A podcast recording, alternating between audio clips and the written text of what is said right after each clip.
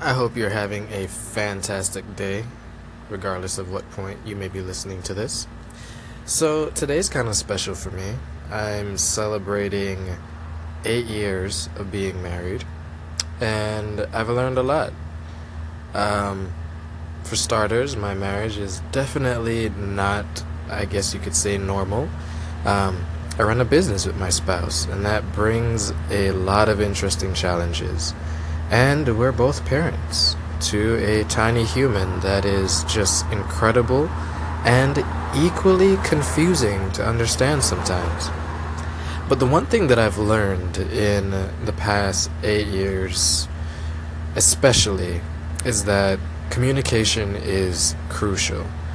And we often think that, oh, this is just what we say but it also goes into what we do. Um, I was just recently listening to a a live thing on Facebook, and it was talking about being focused. And I think a lot of times we don't realize that when we're in a relationship, whether it's, you know, romantical or it's business or just platonic, um, what is the focus of that relationship? Is it making each other better? Or is it just kind of, you know, just being there? Not really not really feeling or showing appreciation for that person. And so, you know, what we're focused on in the realms of our different relationships tends to be what we communicate. And if we're focused on all the bad, then all we're going to do is communicate the bad. If we're focused on the good, then, you know, we're going to communicate that good. And it's amazing how similar, you know, so many things in life really, really are.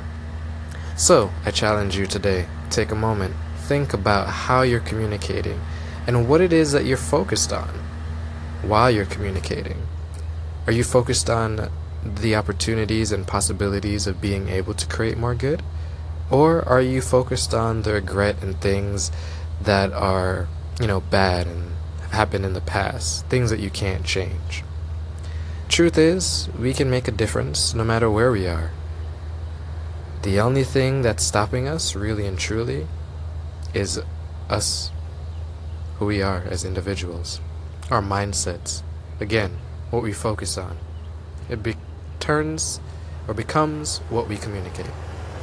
It turns from being just, you know, thoughts floating around in our head to actions and policies and rules and, you know, stereotypes. So, I urge you, I implore you, do something different that creates good in the world. Stop focusing on the bad. Stop focusing on the past and the things that you can't change. Focus on the things that you can and go all in on that creative good that you possess.